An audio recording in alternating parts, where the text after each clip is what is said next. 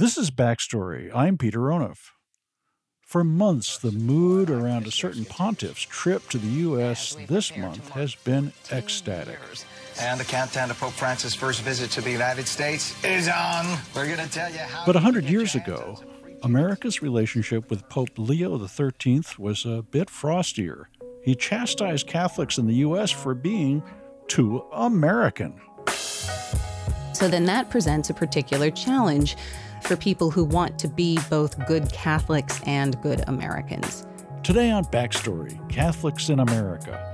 From the complex legacy of a Native American saint to a time when being Catholic could get you run out of town. They broke down the door of the convent, they took torches to the curtains, and they set the place on fire. Coming up on Backstory Catholics in America. Don't go away. Major funding for Backstory is provided by an anonymous donor, the National Endowment for the Humanities, the Joseph and Robert Cornell Memorial Foundation, and the Arthur Vining Davis Foundations. From the Virginia Foundation for the Humanities, this is Backstory with the American History Guys. Welcome to the show. I'm Brian Balogh. I'm Ed Ayers. And I'm Peter Onuf. Over the past few weeks, you may have heard news stories like this one. Pope Francis is hugely popular among Catholics in the U.S. Still, his visit this month will not be without controversy. That's because the Pope plans to make the priest Junipero Serra a saint. That's a report from NPR, noting that Pope Francis's decision to canonize Junipero Serra in Washington, D.C. is raising a few eyebrows. Serra biographer Steven Hackel says the Spanish missionary isn't an obvious choice for a saint. He's a polarizing figure, even among Catholics. Many people see him as a exemplar of a life of Catholic devotion. Others see him sort of as California's Columbus, as the person who's responsible for all the ills and tragedies of the period of European conquest and afterwards. Junipero Serra first arrived in California in 1769 after spending two decades as a missionary in Spanish Mexico. Spain was interested in colonizing Upper California, the region north of Baja California on the Pacific coast, and Serra is an extraordinarily ambitious missionary. He's very experienced, and he spearheads Spain's movement into what is now the state of California. Hackel says Serra's northward journey also included what he saw as a spiritual goal. He wants to work with Indians who have never been baptized, who have never spoken Spanish, who he thinks are sort of like um, children in the Garden of Eden. And it isn't until 1769 that he actually meets Indians who he believes fit that description. And he is so overcome, he essentially kisses the ground and he says they're just like Adam before the fall. Serra went on to build nine Catholic missions across California, believing that the natives could only become proper Catholics if they worked and lived in his missions. The converted Indians attended Mass and Catechism under the watchful eye of mission priests and were forced to adopt European style farming. And within this system, Hackel says, Serra was a tough administrator. Serra was not a warm and fuzzy guy. I mean, he was a very, very, very hard headed, aggressive imperial priest. The Indians in the missions were expected, above all, to obey. They had to ask the friars permission just to leave the premises. If Indians strayed, if they left the mission to visit relatives who hadn't been baptized, they could be punished with a flogging, with blows. And this was upsetting, distressing, painful, offensive, and unacceptable. But Serra believes that this is absolutely necessary for their development as sort of civilized Catholic individuals. Serra died in 1784, but the mission system he pioneered grew for decades, with horrendous effects on native populations. Missionaries forced Indians to abandon many of their cultural traditions, while European diseases devastated the local tribes. It's no surprise, then, that Native Americans have been protesting Serra's sainthood. Here's Chumash Indian Georgiana Sanchez on Al Jazeera a few weeks ago. You could be flogged 10 times for a bad attitude. A lot of people died. What kind of saint would allow that? I mean, it, it has been a shock to many of us that, that this Pope, who seems to be very enlightened and very open to people's suffering, would want to canonize him. Hackel says the big question isn't whether Serra was a sinner or a saint. He thinks the more interesting question is why Pope Francis and Vatican officials would want to canonize such a controversial figure. The answer, Hackel suspects, is about messaging. They believe that there is a um, very uh, pernicious wave of anti immigration in North America. And I think, you know, Donald Trump couldn't have come at a better time for this because he speaks to all of the negative stereotypes that people hold to immigrants in California and elsewhere. Hackel thinks Serra gives the church an opportunity to teach Americans a history lesson, one that focuses on Catholics. Because I think that our national history, our early American history, is really a story of 13 English colonies that struck as one led by Protestants who created a nation state. And it's, it's a very kind of East Coast centered nation state story. And there's very little room in that story for people who are Latino, Hispanic, and of course, Catholic. The idea is that long before there were Anglo Americans, there were Catholics, Hispanic missionaries. And I think what they want to do is help us move towards a more diversified understanding of our early American history. That diverse, complex understanding of Catholics and American history is what we'll be exploring on the show today. We'll hear how fake exposes of convent life riled up 19th century New England. We'll also explore what has made the American Catholic experience distinct from its Roman Catholic roots. And we'll chat with Catholic sisters living a life of prayer in an American monastery. But first, Spanish Franciscans weren't the only Catholics to colonize parts of North America. In the 1600s, French Jesuits set up missions across what is today the Northeast U.S. and parts of Canada. Like Junipero Serra's legacy in California, the Catholic Church's relationship with indigenous tribes there remains complex. But that complexity isn't just embodied in colonizers like Serra. It's on display in the story of Gadadi de Gaguita, who was born in 1656 near the present day village of Fonda, New York. Producer Bruce Wallace went there to trace her story. The Lord be with you. And with your spirit. A reading from the Holy Gospel according to Matthew.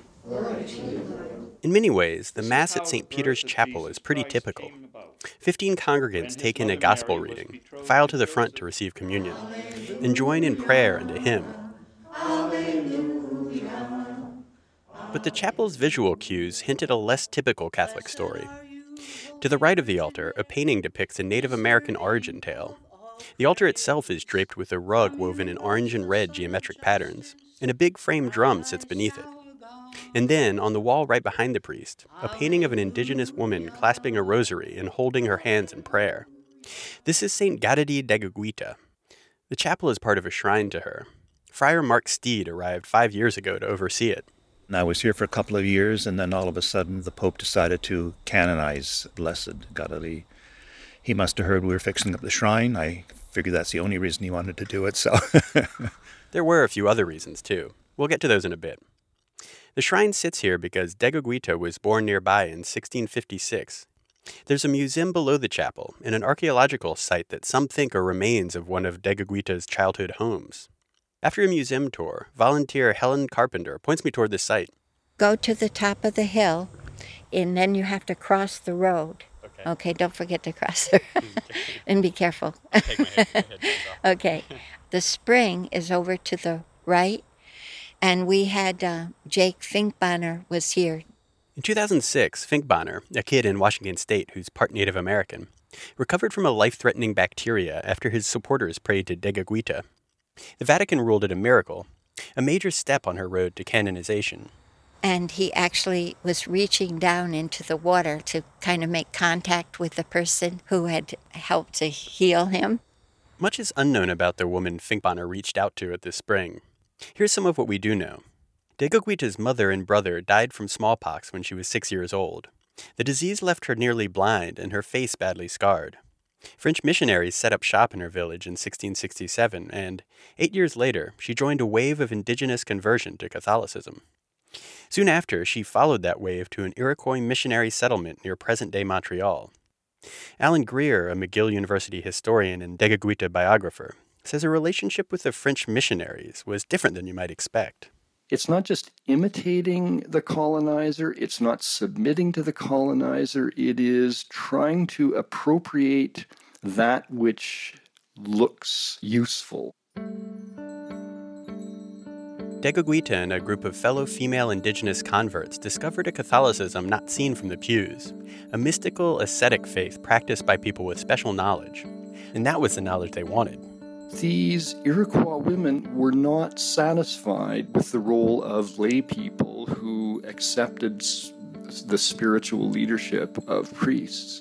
They wanted to get what the priests had and what the nuns had. So they interviewed former patients of a nearby missionary hospital and learned about the self depriving practices of the nuns there. Then they mimicked them, going without food and sleep, sometimes whipping themselves. Tekakwitha added Mohawk inflected rituals too, including burning herself with hot coals, similar to a practice warriors used to prepare for battle. So here we have indigenous North American women drawing on both European and Native American cultural roots to create their own spiritual practices. Tekakwitha died in 1680 at the age of 24, likely a result of these hardships inflicted on a body already weakened by her earlier bout of smallpox. A Jesuit missionary who had been with her in her dying moments spent the next 15 years researching her life and promoting her as a saint. At first, this seems like a preposterous idea because the whole colonial enterprise, and I'm talking about you know, Spanish, Portuguese, French, uh, etc., is predicated on the assumption that Europeans are spiritually superior to, you know, savage heathens. The effort languished until the late 1800s. By this time, Tekakwitha's roots in New York had been rediscovered, and the U.S. Catholic Church was looking for some heroes. It was a time of deep anti Catholic sentiment, when many associated the faith with poor immigrants crowding into urban slums. Tekakwitha, of course, represented the opposite. In 1884, a letter to the Vatican from American church leaders set her on the long road to canonization. Not surprisingly, the indigenous people in Kahnawake, the Canadian missionary settlement where Tekakwitha died, have mixed feelings about her. Orenda Boucher is a PhD candidate at the University of Ottawa and is writing her dissertation about Tekakwitha the few times I asked people in my community, my elders, about who she was, they rolled their eyes and said, Oh, I don't want to talk about her because she's one of them. And I understood pretty early on that people saw her as a problematic figure that we had never fully dealt with. Boucher thinks the indigenous residents of Kahnawake should deal with her. In the last half century, many in her community have left the Catholic faith and started re examining elements of native spirituality. She sees Tekakwitha as a guide to inhabiting both Catholic and indigenous worlds. She never fully got away from living in the longhouse. She was adding onto it with this Catholicism. So I think that by reclaiming her narrative and reclaiming her story is part of my way of decolonizing um, history and trying to understand why or how we ended up in this particular situation that we're in now she's she's sort of the conduit for all of that for me. Since the canonization, Friar Mark Steed, director of the shrine in Fonda, New York, has started to think about how his Franciscans can work more fully with American Indians, both the ones that lived down the road and the ones that lived up on the hill back in Tekakwitha's day. We get a lot of people who come in here and they said, "I don't, I don't believe what's here. There's something here I just can't put my finger on." And I said, "Well, if you really want to put your finger on it, go up to the dig. That's where they lived, one woman came back and she said, I had to get out of there. So I was frightened to death. She said, I, I felt like they were all around me. I said, They were. it's their land. They believe that those spirits are still alive, and, and so do we.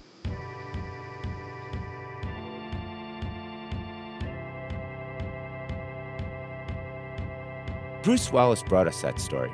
Earlier, we heard from Steven Hackel, a historian at the University of California, Riverside. His book is Junipero Serra California's Founding Father.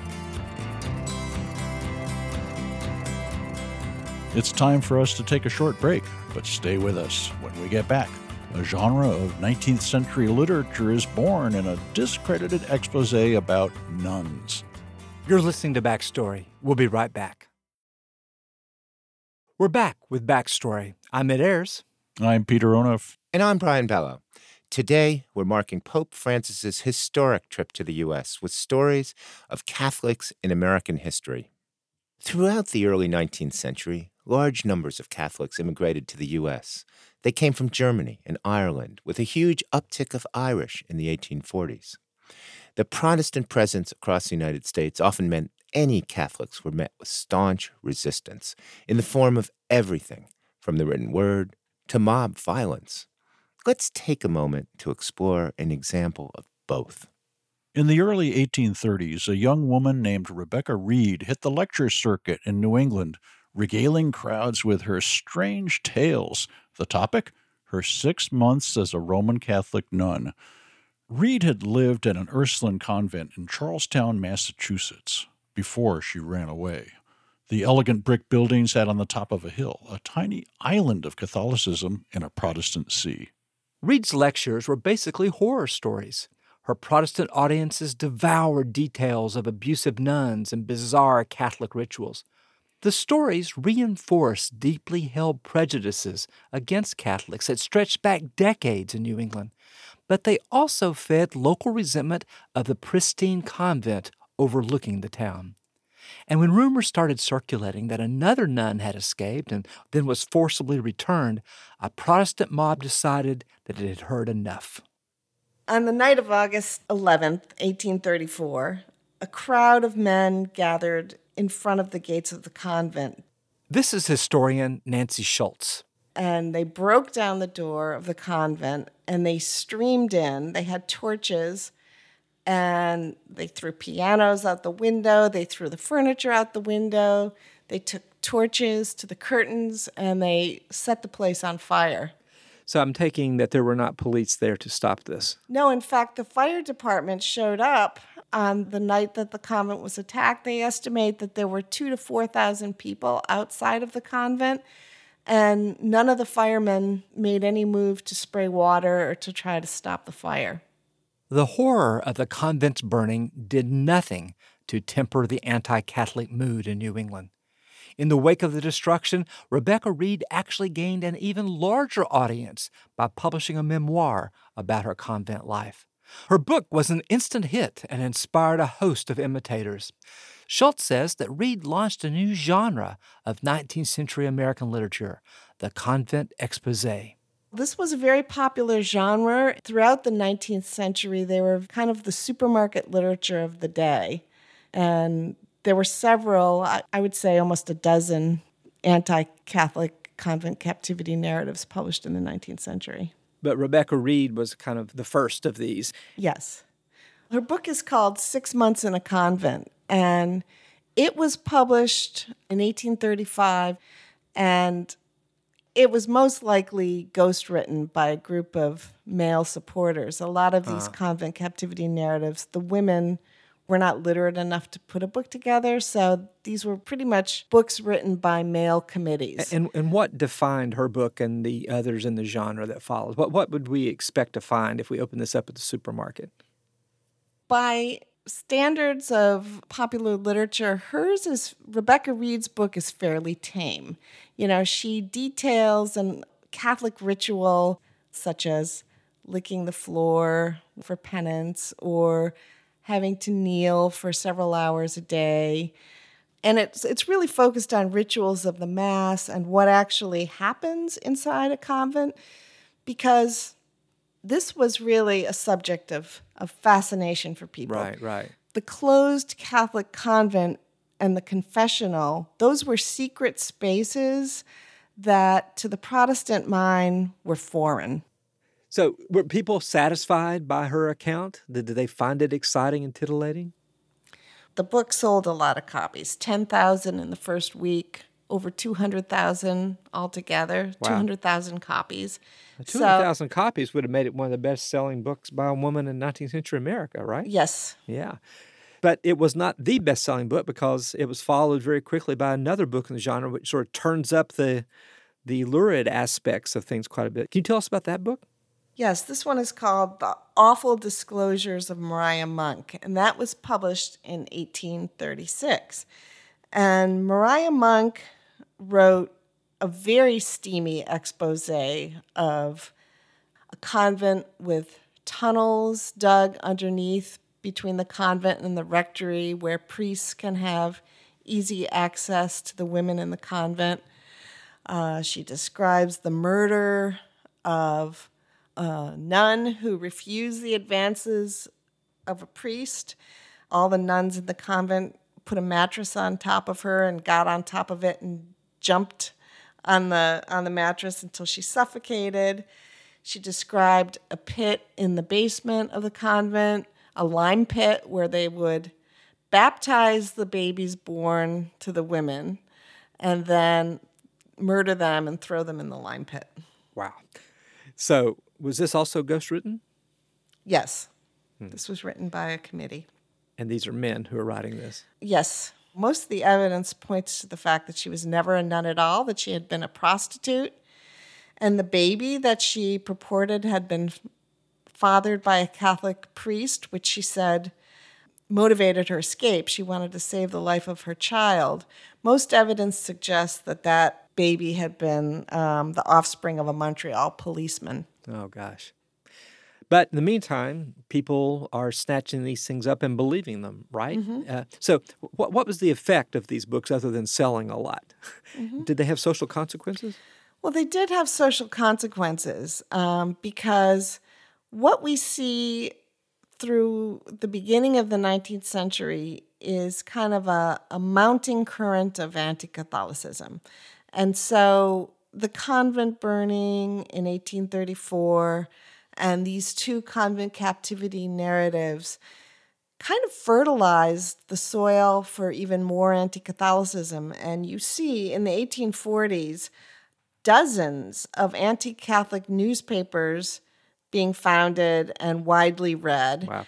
And what this anti Catholicism shows is that even as we extend welcome, we often deeply fear the other. And this idea of how do we assimilate? How do we assimilate difference? I think this is still the essential question of American culture, and we struggle with this today.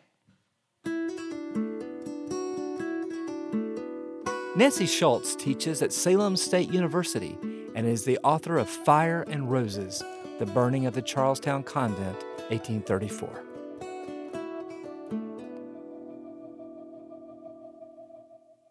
The convent exposes you just heard about were popular in part because most Protestants in the 19th century had no idea what actually went on behind convent walls. But it made us realize, a century and a half later, we didn't either. As it turns out, there's a Trappist monastery down the road from our studios in Charlottesville, Virginia. It's one of just 17 across the country. So I took a trip out there with our producer, Emily Gadek. All right, here we go.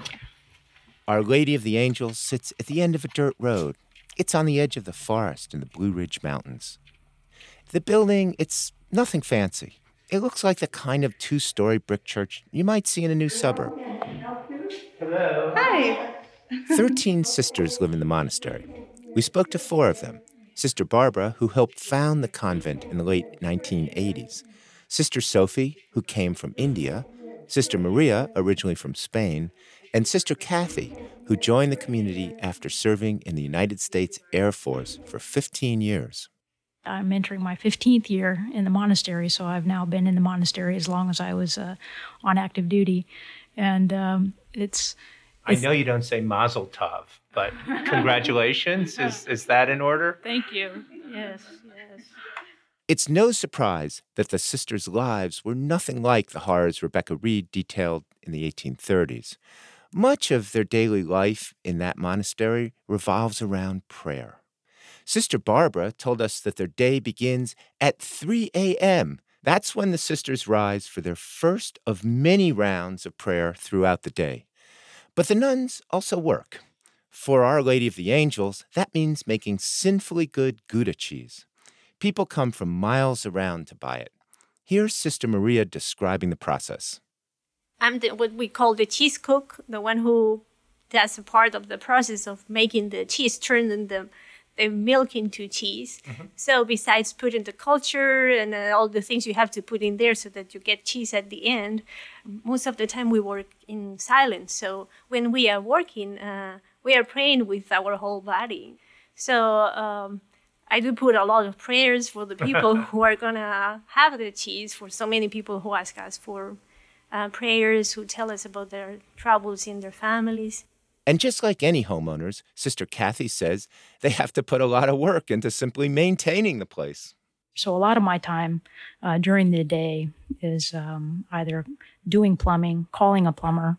Um, and that's where YouTube comes in handy because there isn't anything you can't you need to fix that you can't find somebody doing it on YouTube.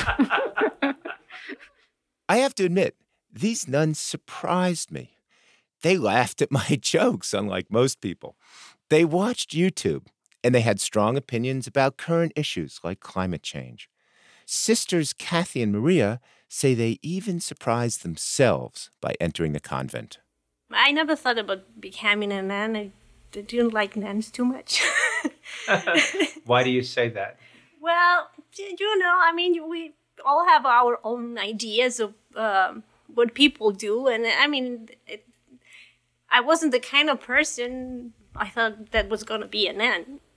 I kind of had the same experience that Maria had. Um, it was kind of an oh no kind of experience. I, I, never thought of cloistered life um, as as being for me. Uh, I've always been, you know, pretty active and enjoyed um, being in the world.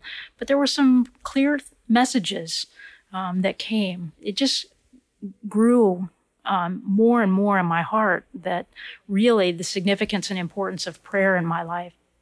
I love writing history, but I will confess, if I could use that word, that there are days and sometimes even months where I have real doubts about my chosen life as an historian. None of you expressed any doubt about your faith itself. You've expressed doubt perhaps about being in the right place. Have you experienced those moments? Sure, I think that's part of the Christian life. And uh, doubt is the flip side of faith. It's eventually what makes our faith even stronger. And uh, I remember saying to our superior that uh, I I had finally reached a point where I was pretty certain that I was um, what's what's the word for people who don't believe in God?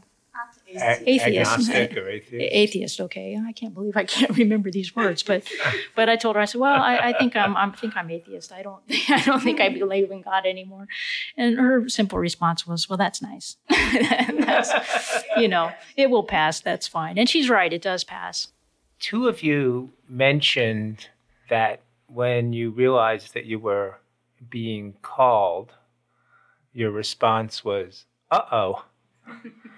And given that that's a pretty typical reaction, or to put it another way, that this is an unusual form of life in this very modern society we live in, do you ever worry about the future? Do you worry about the continuation of this this way of life? As far as worry, not worry. I think the monastic life will last as long as the humankind lives because it speaks to something deep in the human heart. Maria was saying a few moments ago this desire to give oneself totally to God and, and to receive as much of God as God will give in this life, to put it one way. But individual monasteries won't last forever. No, no human institution just does, you know, and, and that, that doesn't matter. So um, concern, but not worry. And the best contribution we can make to that is just living the life as fully with as much of our, our love as, as we can.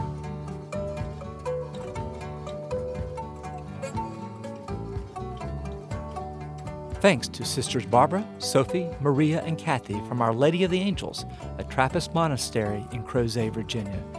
You can find more information about the sisters, including how to purchase their handmade cheese, on their website, olamonastery.org.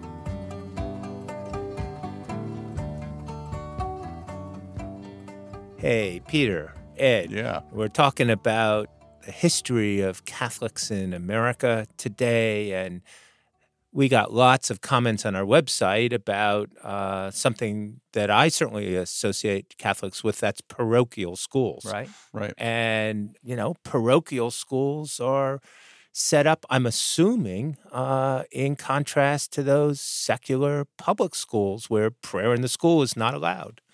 Well, Brian, as you might guess, the story is just a little more complicated than that. There is no value free, faith free public education in the 18th and 19th century. The whole point of education, that is literacy, teaching kids how to read, is to read the Bible, and that would be the King James Bible. It's taken for granted by early common school reformers that this is going to be what's offered in schools. Effectively, it's it's a Protestant education, especially at a time when there are a large number of Catholic immigrants coming to America, particularly in New England, places like Massachusetts, where the common school movement takes off under the leadership of Horace Mann. Is that like the 1840s or 1850s, Peter? Yeah, yeah. Uh, then there's a very self conscious effort to Americanize, and that means to Protestantize. and uh, and lots of local parents, uh, uh, Catholics, as soon as they can afford it, and and this is a major effort of Catholic communities on a neighborhood grassroots level. Uh, they build churches, that's expensive. They build schools when they can so that their kids will not be inculcated with these Protestant values. And these are big political fights, you know, that Yeah. people are saying you cannot be inculcating a different religion than we believe in so called public schools. Let us have our own schools. We will build on the great Catholic tradition of education. We know how to run schools, we will do it ourselves. All we want is the church and the state to be separate. It seems like what you're saying is that it's the Catholics who give us separation of church and state. And I think one unintended consequence of this braiding across American history of parochial schools and public schools and trying to figure out where the line is, is that when the segregation, integration crisis comes in, in the United States in the 1960s and 1970s, there's a kind of a space in which people. There's a model. Yeah, it, there is a model which Yeah, could not have been farther away from the Catholic intention or even the practice where they'd often been pioneering and offering schools in segregated areas. That's right. Now, segregated academies emerge up and use a kind of a space that the Catholics had created for different purposes. That's right, Ed. And as the public schools become more secular, you know, these Protestant academies, uh, often all white, um, begin to really take off in the 1970s and 80s. And although they are formed for very different purposes, uh, in fact, an alliance between all faith based schools uh, Yeah, yeah. that begin to ask, well, why should all the public money go to public schools? That alliance becomes very powerful, and it's the only way to explain why today you have roughly 15 states or so who provide uh, tax relief to people who send their kids to private schools, and you have roughly 13 states that provide vouchers to parents who can send their kids anywhere, including Catholic schools. a- And, a kind of a final irony on all this is that the schools have become ever more divided, the publics become ever more secular, and the private schools become ever more religious. It's interesting how these things circle back in American history.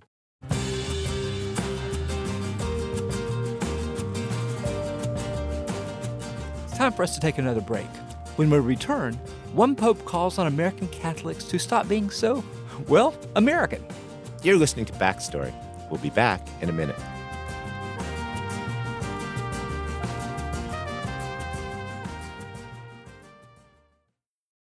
Hey there, podcast listeners. We've got a special project for you on our upcoming show on the ties between the U.S. and China. We recently ran a story on San Francisco's Chinatown and how it was reimagined as a tourist destination in the wake of fires in the early 20th century. And that's how many Americans view Chinatowns as a stop on their tour of San Francisco, New York, or Philadelphia. But for our upcoming show, we want to look at Chinatowns across American cities through the eyes of those who work, live, and grew up there. So if you grew up in a Chinatown or live there now, tell us your story. What does the American Chinatown mean to you? What parts do tourists never get to see or simply misunderstand? You can leave a comment on our website, backstoryradio.org, or leave us a message at 434 206 1051. Feel free to get creative. Give us an audio tour of your Chinatown on your smartphone, or have a family member walk us around. You can record your message in voice memo on your iPhone and email it to us at backstory at virginia.edu. This is Backstory. I'm Peter Onuf. I'm Brian Balogh. And I'm Ed Ayers. Today, we're marking the Pope's arrival in the U.S. by exploring the history of American Catholicism. And much of that history revolves around the long road that American Catholics have traveled from a feared and targeted minority in the 19th century to a fully integrated fifth of the U.S. population.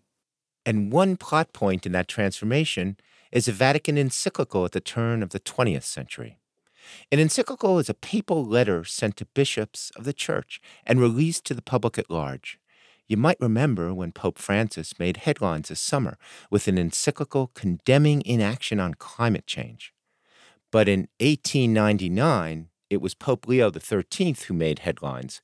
His encyclical reprimanded American Catholics for what he called the heresy of Americanism. In its broadest sense, it meant um, an attitude that said, I have individual rights. This is historian Maura Farrelly. She says that Pope Leo feared American Catholics were being corrupted by living in a predominantly Protestant country. American culture, he felt, was too individualistic. Throughout the 19th century, famous American priests like Isaac Hecker and Orestes Brownson had been imploring their flock to embrace American values. Pope Leo had a decidedly different take. The Pope felt that this mentality that stresses your rights as an individual had the potential to create a number of what he called dangers. And so at one point in the encyclical, he says, These dangers, that is, the confounding of license with liberty, the passion for discussing and pouring contempt upon any possible subject, the assumed right to hold whatever opinions one pleases upon any subject and set them forth in print to the world, have so wrapped minds in darkness that there is now a greater need of the Church's teaching office than ever before, lest people become unmindful of both conscience and duty. That's pretty tough stuff for Americans. Yeah, and if you think about those things that he's concerned about, he describes the right to hold an opinion and to put it in print and share it with the world as a danger. I mean, that just grates on an American's nerves. It grates on our nerves today, and it grated on the nerves of most Americans in the 19th century as well. So maybe this would help us, from a modern perspective today, understand a bit more who was the ideal American Catholic as Pope Leo saw it. Yeah, so basically, you were supposed to see your priest as your guider and your confessioner for for pretty much every behavior that you engaged in, whether it was raising your family or casting a political vote. And what he was looking for was the kinds of Catholics who settled in Catholic neighborhoods and sent their children exclusively to Catholic schools and maybe gravitated toward occupations that were also dominated by other Catholics, such that they would never really be mixing with Protestants and their dangerous ideas about individual rights. But didn't that just play into a lot of American prejudice against Catholics? Is, isn't this just Absolutely. the kind of thing that uh, nativists uh, were worried about? Absolutely, it did. And, and that's why people like Orestes Brownson and Isaac Hecker, who, by the way, were native born Americans who both used to be Protestants, that's the reason they stood so staunchly against I the see. Catholic Church's teachings on this subject. Uh huh. And what specifically were they saying to American Catholics? So, Orestes Brownson, after he became Catholic, he started really paying attention to who made up the Catholic population, who were his co religionists now in the United States. And surprise, surprise, he found out that they were a bunch of immigrants, primarily from Ireland. And so he, he had a journal in which he would write frequently to his fellow Catholics. And he would urge them to change their behavior and, and to stop being so parochial and to stop being so deferential. He felt that the destiny, the true destiny of America was to become Catholic because he felt that Catholicism was the truth. It was right. It was just. It was what God wanted. But he also felt that Catholics themselves were not representing the Catholic faith very well in the United States. and apparently not representing it very well because they were listening to the word of the Pope. Exactly. They were being the sort of Catholic that the Pope was saying they should be. And Orestes Brownson was saying, no, you need to be a different kind of Catholic. You need to be an American Catholic. Well, I could see why the Pope would be a little upset about this. Absolutely. Well, how did Catholics in the United States react to this encyclical? Well, the reality is that although there were a few very prominent Catholics who were advocating what the Pope called Americanism and were therefore being condemned by the Pope, those prominent Catholics were in the minority. And the vast majority of Catholics at that point in time were not advocating sort of the freewheeling qualities that people like Hecker and Orestes Brownson had been advocating. And so, one of the ironies of the encyclical is that Catholics in America at the tail end of the 19th century were actually far less quote unquote American, as Leo is defining the term. But certainly it was in the water in America. There certainly and was a danger of what he was yes, worried about. Absolutely. Uh, so, what is this controversy about Americanism that we've been discussing? What does that reveal about being Catholic in America? I think it highlights some of the tension uh, that exists naturally uh, between a focus on the rights of the individual and a focus on the obligations to the community. And the American mentality is an extraordinarily individualistic mentality, and it is very much focused upon the rights of the individual. Whereas the Catholic mentality is a communal mentality, and it is focused upon the obligations that people have to their community. And so I think the Americanist crisis really highlights that struggle that Catholics in America had as Americans to be both good Catholics and good Americans. How do we reconcile these two aspects of our identity? Thanks to Maura Farrelly, a professor of American Studies at Brandeis University. She's the author of Papist Patriots the Making of an American Catholic Identity.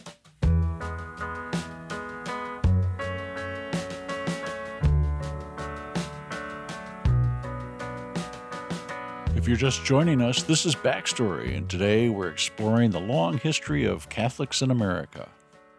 Some of those tensions we just heard about between the American Church and the Vatican were resolved in 1965 during a conference of sweeping reforms known as Vatican II.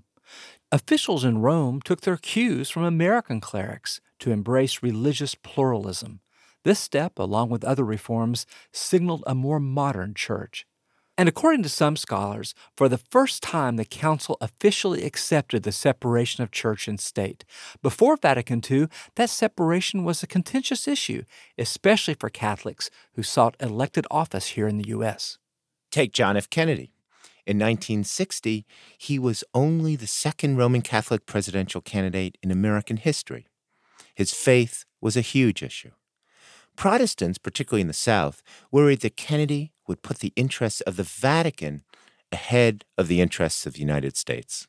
That is, that the Pope will be calling the shots. This is Barbara Perry, director of the Presidential Studies Institute at the University of Virginia's Miller Center not just the Pope, head of the Catholic Church, but the Pope, this foreign monarch, uh, will be attempting to take over the United States if there is a Catholic president. Angst about papal influence ran so high that Protestant leaders, including prominent minister Norman Vincent Peale, held an anti Kennedy conference and drafted a public statement warning voters of the perils of electing a Catholic president because Catholics are taught that the Pope is infallible in matters of faith and morals. Well, to the extent that any public policy issues sloshed over into faith or certainly had anything to do with morals, the viewpoint would be among non Catholics or anti Catholics that we can't possibly vote for this John Kennedy a Catholic because he will have to call the shots in the Oval Office based on what the Pope is saying in the Vatican. So it is apparently necessary for me to state once again not what kind of church I believe in, for that should be important only to me, but what kind of America I believe in. This is Kennedy addressing a group of mostly Southern Baptist clergymen in September 1960, less than a week after Peale and his colleagues released their manifesto. In a five minute speech, Kennedy faced the issue head on with this message I believe in an America where the separation of church and state is absolute, where no Catholic prelate would tell the president, should he be Catholic, how to act. And no Protestant minister would tell his parishioners for whom to vote. where no church or church school is granted any public funds or political preference, and where no man is denied public office merely because his religion differs from the president who might appoint him or the people who might elect him. This is all a few years before Vatican II, where the church will officially change its position on the separation of church and state. How possible was it for JFK to state the beliefs we just heard and still maintain that he was a Catholic in good standing? First of all, he did attend Mass every Sunday. He was uh, according to his wife's oral history, he prayed every night before he retired. Uh, but that was his private life. As he said, he was keeping his private faith uh, private. What he was trying to do was keep the Catholics on board, but he's also this is this is solely focused on the Protestants. So this is the time to defend himself, to go on the defense. And the fact of the matter is, he did have a record that was easy to defend because, as he points out, he was not for those things that perhaps other Catholic prelates and perhaps other Catholic office holders were for, or that the Pope or the bishops or the cardinals would have liked him to be for. I'd like to play one more clip for you and get your reaction to it. Here's JFK talking about the history of religious freedom in America. Take a listen. This is the kind of America I believe in. And this is the kind of America I fought for in the South Pacific and the kind my brother died for in Europe. No one suggested then that we might have a divided loyalty, that we did not believe in liberty, or that we belonged to a disloyal group that threatened, I quote, the freedoms for which our forefathers died. And in fact, this is the kind of America for which our forefathers did die. And when they fought at the shrine I visited today, the Alamo, when he said to these people, probably most of whom had fought in World War II or at least been in the service, he said, Nobody asked me when I went off to fight in the South Pacific what my religion was. And then he tied in the Alamo and he said, Here are some names of the people who fought Kennedy in the Alamo. Kennedy did not fight in the Alamo. He did not I, fight I it, he did not fight in the Alamo. And and you might say, boy, this is really pulling out all the stops to go to Houston and talk about the Alamo. But by using these very poignant analogies and metaphors and bringing in American civic culture and civic uh, monuments, uh, and monuments to the very freedom that these people were fighting for, he was able to make the case. And this speech turned around Protestant leaders like Norman Vincent Peale, who were satisfied by it. Now, really, again, did they did he acknowledge yes, that publicly? Yes, and Billy Graham as well. Barbara, earlier in the show, we heard that as late as the end of the 19th century, Pope Leo was deeply critical about individual Catholics making decisions about the separation of church and state. From a Catholic perspective, how shocking was JFK's insistence that he believed in a pure separation of church and state? I mean, how revolutionary was that among Catholics in 1960? My parents, both very devout Catholics, believed very, very strictly in separation of church and state. In fact, to the point where they did not discuss their religion with their non Catholic friends. And I think that that is what Kennedy represents in this speech. And some who have written on the history of the Catholic Church in the United States have pointed out that things like World War II, which brought together people of all different faiths uh, in the fighting forces, uh, as well as the GI Bill, which brought people people of all different ethnic groups and nationalities together into the college campus atmosphere. I think that's very much what my parents, part of the greatest generation, they were the same age as Kennedy. I think that that's what he was representing. So I think it didn't come that's as Pope a shock. Leo, that's Pope, Pope Leo's greatest fear.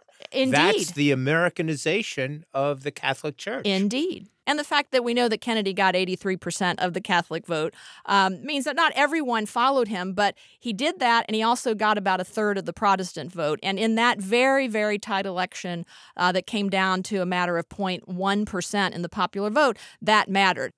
Was Kennedy's election a turning point for Catholics in politics, or did Catholics have to continue to prove that they were just as American as their Protestant opponents? Well, the good news, I think, for Catholics is that that election makes them, I believe, come into the mainstream of American political culture. And it also means that the Irish Catholic uh, element that Kennedy, of course, was 100% a part of, um, seemed much less foreign now. And so we might note that the very separationism that I believe reached its zenith for Kennedy's election, for his nomination, for his speeches, and for the presentation of himself uh, is very much uh, a part of his time when in 1962 the U.S. Supreme Court would ban organized prayer from the public schools. Right. So really Kennedy is reflecting that time and we have had a, a, an intervening variable of the moral majority of the right, um, the evangelical Christian movement, uh, and now conservative Catholics running for the presidency. So the separationism of the Kennedy years is really gone in some ways uh, in Catholicism as well as in our political culture.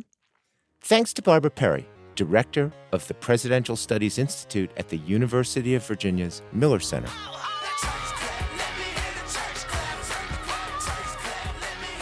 That's going to do it for us today, but we'll be waiting for you online. Let us know what you thought of today's show. While you're there, send us your questions for our upcoming episodes. We've got shows on the history of China US relations, populism, and disability in America. You'll find it all at backstoryradio.org or send email to backstory at virginia.edu. We're also on Facebook, Tumblr, and Twitter at Backstory Radio. Whatever you do, don't be a stranger. Backstory is produced by Andrew Parsons, Bridget McCarthy, Nina Earnest, Kelly Jones, Emily Gadek, and Bruce Wallace. Jamal Millner is our engineer. Backstory's executive producer is Andrew Wyndham. Major support for Backstory is provided by an anonymous donor, the National Endowment for the Humanities, the Joseph and Robert Cornell Memorial Foundation, and the Arthur Vining Davis Foundations. Additional funding is provided by the Tomato Fund, cultivating fresh ideas in the arts, the humanities, and the environment, and by History Channel, history made every day. Brian Balogh is professor of history at the University of Virginia. Peter Onuf is professor of history emeritus at UVA and senior research fellow at Monticello. Ed Ayers is professor of the humanities and president emeritus at the University of Richmond. Backstory was created by Andrew Wyndham for the Virginia Foundation for the Humanities. Backstory is distributed by PRX, the Public Radio Exchange.